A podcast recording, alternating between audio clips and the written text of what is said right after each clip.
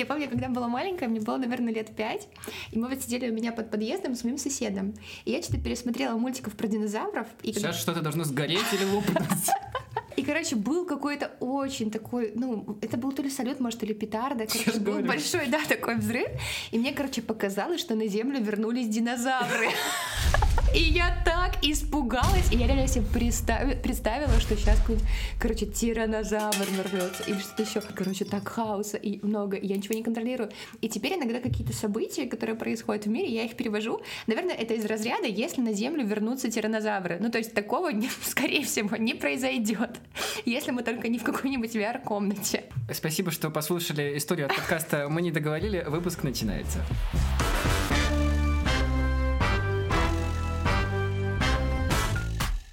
Всем привет, это подкаст «Мы не договорили», шестой сезон, выпуск общий с Сашей и Катей. Вы не поверите, Катя дотянулась, я все бежал в прошлом выпуске один, но теперь я нашел эту мадам, не переживайте, мы теперь снова вдвоем. Мадам на месте, мадам готовила вопросики. Молодец. Сегодня очень классный выпуск, мы нашли очень классных героев, даже не одного, а двух. Героинь. Кать, расскажи, пожалуйста, о чем сегодняшняя тема и кто наши герои сегодня. Я хочу, чтобы вы послушали, как шкварчит свеча. Спасибо, убирай. А, Сегодня мы поговорим с двумя прекрасными подкастерками, которые делают подкаст о психотерапии, о том, как она влияет вообще на любую сферу в нашей жизни. Хьюстон, у нас проблемы. Да, название прекрасное, мне кажется, просто в 2020-м особенно было актуально. Просто каждый день. Хьюстон, что делать? Его создательницы — две девушки, практикующие клинические психологи, Мария Кривошеева и Любовь Лукьянова. Мы попросили Машу и Любу ответить на несколько вопросов э, на тему общественных изменений. Мне кажется, тема, которая тянется еще с 2020-го Кать, и мы начинали продолжает- прошлый сезон с него, Да, начинаем свое этот, и походу мы с ним еще очень надолго, и мне кажется, что нам очень надо 2021. спросить у Маши Любы, как с этим жить. Ты же спросил у них, как с этим жить. Да, и ответы, как всегда, очень такие, все вне поля нашего контроля, все только... Ну, как бы, те штуки, про которые мы знаем, но они очень классные, четкие, и когда переслушиваешь, думаешь, боже мой, все, заведу себе дневник и буду прям к нему визуально возвращаться. Пока Катя не убежала, напоминаю то, что в этом сезоне мы ждем от вас взаимодействия с нами как никогда, поэтому обязательно подписывайтесь на наш инстаграм. Катя следит за каждым подписчиком. А еще, пожалуйста, не забывайте ставить нам отзывы в Castbox и Apple подкастах. Мы получаем каждую неделю обновления, и это так приятно. Особенно, когда отзыв приятный. это особенно приятно. Да, потешить свое чувство. Все, мы летим в этот выпуск. Я не задерживаю нас больше ни на секунду. Ползем. Смотря что мы понимаем под спокойствием. Знакомьтесь, это Маша Кривошеева, и она отвечает на вопрос, Катин, как оставаться спокойным в мире, где на общественном уровне очень активно двигаются разные сферы, совсем разные. Коронавирус, революции, протесты, может быть, чего-то мы еще не знаем. Маша, слушаем. Если это про то, как ничего не чувствовать, то ответ будет коротким — никак. Когда в мире происходит э, пандемия или, например, протесты, когда мы открываем новости и читаем все-все вот те заголовки, то мы не можем быть спокойными. Это нормально в таких ситуациях чувствовать злость или страх, или огорчение, грусть. И другое дело, как нам тогда помогать себе справляться с этими эмоциями. Может быть, стоит учиться навыкам эмоциональной регуляции, а, но это совсем не про то, как быть спокойным, потому что, по сути, это невозможно. И важно понимать, опять же, если вернуться к тому, что такое спокойствие. Мы можем испытывать все эти эмоции, но продолжать регулировать свое поведение. Мы можем управлять тем, что нам делать. Мы можем продолжать ходить на работу, там, заботиться о своих близких, делать то, что для нас важно, потому что у нас есть контроль над своими действиями, но у нас нет контроля над своими чувствами, и это нормально. Маша сказала очень крутую штуку. Когда мы открываем новости, кажется, что мы полностью вообще теряем контроль. Это какие-то такие изменения, которые, вот, боже, происходят здесь и сейчас. И такого никогда не было. Я вспомнила мем совершенно прекрасный. Мне кажется, его даже... Давай, опиши мем голосом, Кать, давай. Я его постила в Facebook, он реально очень смешной. Хакин Феникс, чтобы сыграть Джокера, несколько месяцев просто читал новости из Беларуси, типа, чтобы войти в полную депрессию. И мне кажется, Подписывайтесь на наш твиттер, плохие мемы, мы вас ждем. Реально, потому что, ну, а сейчас еще если почитать новости из России, вот, ну, вы слышите вообще, как я звучу? Ну, то есть, ощущение туроператор в пансионат просто. Вот такой мут с пятиразовым питанием и на хуторе. Еще мне очень понравилась фраза «невозможно ничего не чувствовать», потому что, мне кажется, мы очень часто, ну я точно, когда открываю новости, я начинаю говорить, ну все, нельзя злиться, это когда-нибудь закончится, mm-hmm. но на самом деле, мне кажется, если сейчас открывать новости и не злиться, то возникает очень резонный вопрос, типа, а ты точно читаешь новости или нет, потому что от этого невозможно не злиться, если ты просто, мне кажется, чувствующий человек и думающий, то происходит что-то непонятное. Но правда ради, я хочу немножко сослаться на свой прошлый выпуск и напомнить, что мы сейчас живем, в принципе, в неплохое время, и даже в Беларуси, в России, вот по сравнению с тем, что было, знаешь, там века назад, мы живем, в принципе, при какой-то, при каком-то намеке на демократию, и, в принципе, ну, знаешь, мы не с тобой крепостные крестьяне, которые всю жизнь просто работают на своих метрах, а, в принципе, мы можем, типа, читать новости, и, и это ничего не послабляет, не говорит, что это все хорошо, но просто, чтобы себе намекнуть, что, знаешь, процессы в мире происходят не моментно, и мы тоже. Мы иногда реально просто пиксель в этом экране, и нужно понять то, что действовать нужно и можно, но желательно себя в этот момент не угробить, потому что, ну, ты у себя один. Да, там еще Люба э, чуть-чуть дальше будет отвечать про то, что невозможно отделить психику от культурных процессов, то есть то, что сейчас происходит в мире. И мне кажется, на самом деле, чтобы себе иногда помочь, можно там почитать, эм, ну не знаю, ну не историю, конечно, России 19 века, совсем грустно будет, э, но, не знаю, как сжигали людей еще. Проще послушать мой предыдущий выпуск, где я говорю просто более добрыми фразами, что насилие в мире становится меньше. Аминь. А, есть еще книга на 1600 страниц в том же выпуске. Если не лень, можете прочитать. Мне кажется, еще одна, Саша, такая психологическая обманка, которая очень часто с нами случается, это когда нам кажется, что таких событий, как коронавирус, раньше не происходило никогда. Или, о боже мой, те сейчас события, которые там в общественном поле происходят, они прям выбивающие там почву. Но на самом деле, мне кажется, в любую эпоху происходит что-то, что как бы переформировывает, там, не знаю, человеческие права, человеческое право на свободу, а, человеческое право на самовыражение. Можно переведу это на более понятный язык? У меня дома до сих пор лежали собирали маски к этому году после свиного гриппа, поэтому даже на нашем веку это все происходило, поэтому uh-huh. мне кажется, что мы немного защищаем себя, и наш как бы организм и мозг защищает себя, и просто старается не запоминать столько плохого, потому что реально, ну, плохого много, правда ради, всегда, в любое время. Просто сейчас все особенно все наложилось. Мне кажется, что это просто защита нашего мозга. И вот сейчас Люба напомнит нам, как оставаться в моменте здесь и сейчас, и не вестись на эти уловки, что мы можем контролировать все в мире. Это не так. В моменте, когда я чувствую хаос, я либо начинаю прибираться дома, э, либо делаю вдох и выдох, и еще раз вдох и выдох, и переношу свое внимание в ощущение тела, и это то, что действительно меня останавливает в моменте и возвращает мой беспокойный мозг из фантазии о будущем в реальность, где мне на самом деле прямо сейчас ничего не угрожает. Также мне помогает говорить с близкими. А, вот это чувство некой разделенности и близость — это то, что может помочь. И это то, что я могу привносить в свою жизнь, и это то, что от меня зависит.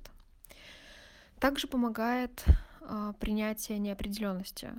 Нам кажется, что сейчас ее больше и перемен больше, но это иллюзия. Мы всегда существуем с неопределенностью.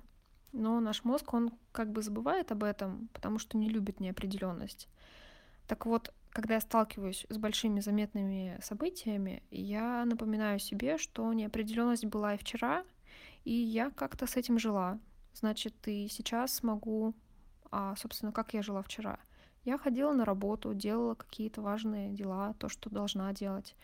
И вот такие простые вещи помогают.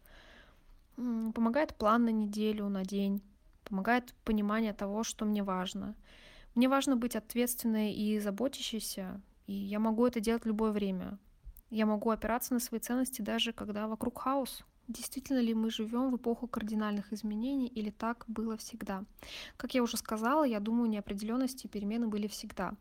И наш мозг склонен все упорядочивать и предсказывать, и планировать. И он создает иллюзию стабильности.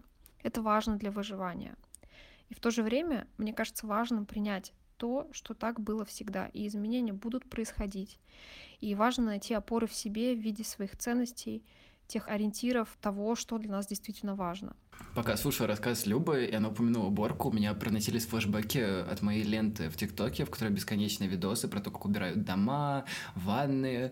Ты знала, что ванну вообще-то нужно сначала отшкрябывать от краски, потом заливать новой краской, а потом лаком покрывать, чтобы это было нормально. Я знаю. Сань, главное, чтобы ты не превращался в ОКР, когда ты бесконечно Не, моешь меня, ванну. меня просто это правда очень успокаивает. Я вот когда не хочу что-то делать, я начинаю убираться дома. Даже если, даже если дома чисто. Блин, это прикольная штука, потому что если там возвращаться, прости господи, к Мари Кондо, который говорит, что сначала там делаем уборку Опасная дома, женщина, да, опасная. потом типа и в голове, на самом деле это правда, потому что когда ты как бы расхламляешься, ты понимаешь, ага, я сейчас контролирую только, не знаю, порядок на своем столе, а не правда, порядок да, в да, мире. И мне с этим очень сложно, потому что я замечаю, когда происходят какие-то, ну вот события, которые очень на меня, ну я вообще эмоционально очень включаюсь, и психика подвижна, такая, стоять! А, У меня вообще, я забиваю на еду, то есть я такая, не помню, ела я, не ела, Э, вообще ты вообще не представляешь, во что превращается моя комната. Ну, как бы, мне кажется, это хаос, на самом деле это выглядит как порядок, но для меня это типа не ок. А, и мне даже терапевтка говорила, что, Катя, такому типу личности, как вы, очень важно относиться вообще вот к любым действиям, типа жаришь себе яйцо на кухне или делаешь уборку, и это прям вот, ты прям полностью в этом, и это вот как курс медитации, такой, я сейчас... Для меня это звучит как иллюстрация Стираю журнала про психологию. Как В моей, в моей жизни этого очень мало. А не так, что, типа, знаешь, это не важно, я сейчас что-нибудь быстро в себя закину, то есть это должен быть прям отдельный процесс. И мне с этим очень сложно. Очень сложно. Я сижу, даже слушать сложно. Прям. Вот, вот.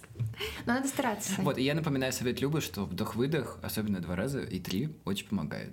Мгм. Может быть, не всегда сильно, но мне вот тоже, я стараюсь дышать. И сейчас я еще хотела пересказать ответ о том, как вообще разделять личное и общественное, когда кажется, что все эти грани смываются, и разделять какую-то границу между активно прятаться от событий и слишком активно в них участвовать. Как говорила Люба, вопрос похож на то, как будто мы поняем- пытаемся понять, что такое норма, вот, но она в каждой культуре будет разная, потому что где-то принято активно включаться, где-то нет. Например, если возвращаться к августовским или сентябрьским событиям, когда ну, мы просто все чувствовали гигантское чувство вины за то, что как будто бы, ну, прости господи, да, кого-то там избили, а мы там, типа, не знаю, еду из мака заказываем. И я как-то на Ситидоге прочитала статью классную, где тоже одна из терапевток, по-моему, Институт Гёте или что-то такое, э, говорила про то, что когда был Холокост, выжившие евреи тоже чувствовали вообще чувство вины за то, что они просто выжили. Ну, это какая-то жесть. То есть психика творит с нами какие-то непонятные вещи, типа, я помню, как я сидела, и такая говорю терапевтке, это нормально сейчас на маникюр ходить? Ну, типа, кто-то на крест носит, а я на маникюр. Она говорит, Катя, вы что, с ума сошли? А, И вот про быстренько, как бы, чтобы завершиться, как сказала Маша, очень важно примерять, как это событие повлияет э, или там какое-то действие на мое благополучие. Ну, то есть я не, ну, я не хочу быть жертвой. Ну, если мы хотим быть жертвами, да, там, включайтесь и потом э, пишите, что вот там вы виноваты, и этот виноват, что я себя так чувствую. Но мне как бы хочется жить свою жизнь. В первую очередь такая, знаешь, сейчас прям застопорилась, прикинь. Я не хочу больше как-то впустую геройствовать, хочу быть как-то целостной и здоровой для себя, а потом уже из ресурса включаться во что-то, если, если я чувствую, что, ну, как бы для меня это важно, вот исходя из ценностей. Поэтому, если подытожить этот рассказ и твои примеры, все-таки хочется сказать, то, что психика — это часть культуры, и я очень хочу подчеркнуть то, что вообще очень важно, в какой культурной прослойке ты живешь, в какой части общества ты живешь, потому что если тебя окружают активисты, очень, в принципе, активные по жизни ребята, которые даже не в какое-то невероятное время, как сейчас, а, активно, просто, знаешь, даже вот обычная жизнь течет, у всех все нормально, налоги понижаются, а у них все равно все кипит, то понятное дело, что сейчас у них точно будет все кипеть, и ты рядом с ними, неважно, насколько ты в это все любишь вовлекаться, ты все равно будешь это все включаться, и у тебя будет постоянно, может быть, комплекс вины, может быть, тебе кажется, что ты не включаешься, и вот этого всего не хватает, на самом деле это не так, или может быть обратная ситуация, когда ты живешь с, ну, не аморфными, но близкому к этому э, э, людьми, тебе будет казаться, что, в принципе-то, ничего ж не происходит, и чего ж там. Поэтому, мне кажется, очень важно обращать внимание на то, кто находится рядом с тобой, чтобы понимать, как это влияет на тебя. Очень важно. Мгм. Я еще вот сформулировала вообще супер кратенько. Мне кажется, не разобравшись со своим или хотя бы чуть-чуть не познакомившись со своим личным бессознательным, лезть в коллективное бессознательное — это вообще страшные вещи. Поэтому вот встряхнулся. Вопрос был такой, как помочь себе адаптироваться, чтобы не происходило снаружи, на примере протестов, коронавируса, вот этого всего. Дополнили вопросом, сколько нам вообще нужно времени, чтобы адаптироваться. На этот вопрос снова отвечает Маша. Чередуемся, домино. Мы часто смотрим на чувства как на что-то плохое, особенно если это именно те чувства, которые нам э, неприятно испытывать. И нам важно понимать, что мы не чувствуем ничего, в тех ситуациях, когда нам вообще что-то безразлично.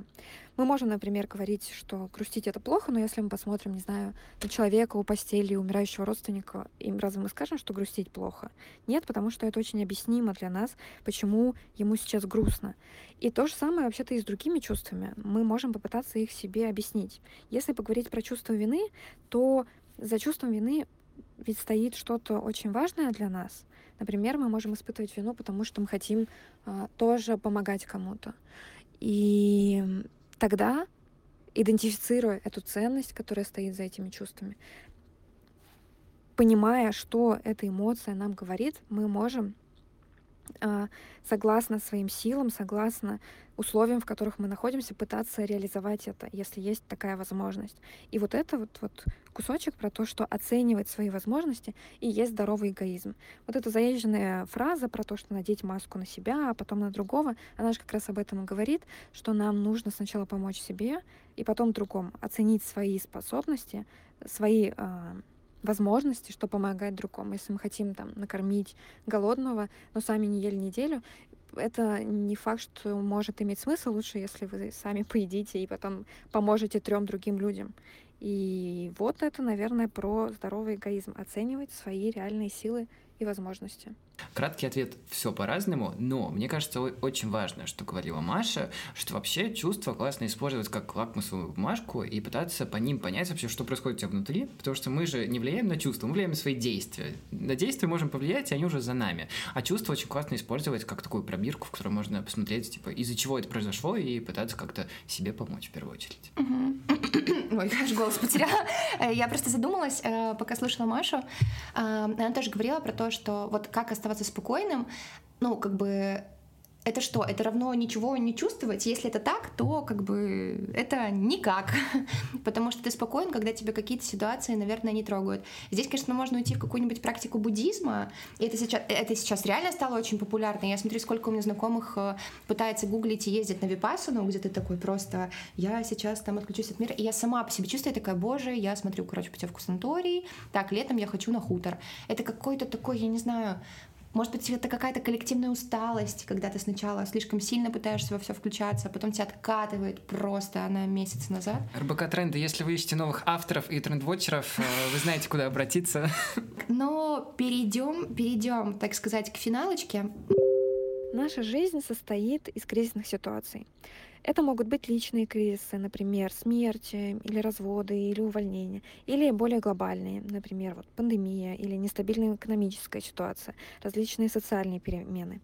И ответа, сколько времени займет адаптация, их нет, а, потому что это будет зависеть от разных факторов, от индивидуальных особенностей человека, от того, в какой культуре он находится, в каком контексте он находится, какой конкретно кризис с ним произошел. Но, как и у многих процессов, у кризисных ситуаций есть свои стадии. И вначале мы обычно как раз находимся на этапе дезорганизации. Мы растеряны, мы потеряны, мы не знаем, что происходит, мы напуганы. Но мы постепенно, так или иначе, двигаемся к этапу восстановления. И э, мы можем помогать себе двигаться в эту сторону. И я верю в то, что знание это наша основная сила. Поэтому, мне кажется, для этого, для того, чтобы помогать себе проходить через разные кризисы, важно понимать, как они вообще работают. Когда происходит что-то внезапное, то, что очень сильно влияет на наше благополучие, у нас срабатывает наш первобытный инстинкт выживания. Мы испытываем сильный страх, вокруг нас очень много неопределенности, мы э, страдаем от потери контроля, и мы можем начинать в этот момент быстро инстинктивно предпринимать разные действия, чтобы э, быстро пройти этот этап. И тут э, эта фраза «если вы попали в яму, то самое главное перестать копать», мне кажется, очень хорошо иллюстрирует, что нужно делать. То есть идентифицировать, что вы в яме, и перестать копать. Например, если взять ситуацию с пандемией год назад, когда это только набирало обороты, и мы, например, оказались все заточенными дома на самоизоляции, вот она яма, непонятно, что происходит, неопределенность, очень страшно, вдруг мы потеряем работу или вдруг с нашими близкими что-то произойдет, и мы можем начинать делать всякие хаотичные действия, например, а, это может быть просто злиться постоянно или ссориться друг с другом, или делать какие-то импульсивные поступки, там, нет, я не буду соблюдать самоизоляцию или что-нибудь еще такое, и это бы ухудшало, все, все бы это ухудшало. Другим бы подходом могло быть подумать, а что сейчас можно делать в этой ситуации? Может быть, больше времени проводить с близким, позаботиться о ком-то, организовать себе рабочее место, если в ближайший год все равно пришлось вот так вот работать. И какие-то такие маленькие вещи в зоне нашего контроля, которые не будут ухудшать и без того плохую ситуацию. Мне кажется, это прекрасная иллюстрация э, вернуться на год назад и вспомнить, как начинались события там про коронавирус и прочие вещи, и как вообще нас штормило, и как мы сейчас на это реагируем. Типа, а, ну, понятно, насколько на самом деле человек адаптивное существо. И если возвращаться на год назад, я думаю, как важно было в какой-то момент перестать просто нагружать себя этими новостями и, как сказала Маша, копать. Если честно, у меня сейчас в Телеграме есть отдельная папочка под названием Беларуси. Там есть каналы, у которых не прочитано, наверное, по две с половиной тысячи сообщений. О, боже. И, если честно, я не умер. Ну, то есть я не читал эти сообщения, в принципе, со мной ничего не произошло. Я все равно в курсе того, что происходит, но нервов от новостей стало меньше, поэтому рекомендую. Если новость важная, она, скорее всего, до вас все равно дойдет. Поэтому, мне кажется, лучше себя не насиловать бесконечным потоком новостей. То, про что ты говорила пару минут назад, то, что mm-hmm не надо. Еще мне, знаешь, кажется, всегда же есть кого-то там в компании, в семье очень часто там тревожные родители. Бабушка, которая смотрит все новости. Вот, тревожные друзья, которые такие, а что ж там будет, что ж там та-та-та-та-та-та. Помните, что есть такая крутая штука, как личные границы, когда вы можете сказать, что я не хочу это обсуждать, это плохо на меня влияет, или там вот в это я сейчас не готов включаться, там тревога другого человека не должна вас захлестывать. Ну просто у меня часто такое было, когда я прям чувствую, что ну вот мне сейчас туда лезть, вот прям вообще никаких сил нет. Вот прям лучше я прямо скажу, что, слушай, я тебя там поддерживаю или разделяю твое мнение, но сори, ну, как бы, мне бы тут себя подсобрать. Кать, поэтому финализируемся и ставим черту и говорим, не копаем яму в себе, не копаем яму в других, и, и стараемся просто сделать э, лучше всем вокруг. Но сначала себе, потом маску надеваем на родственников и детей рядом. Вот та самая избитая фразочка.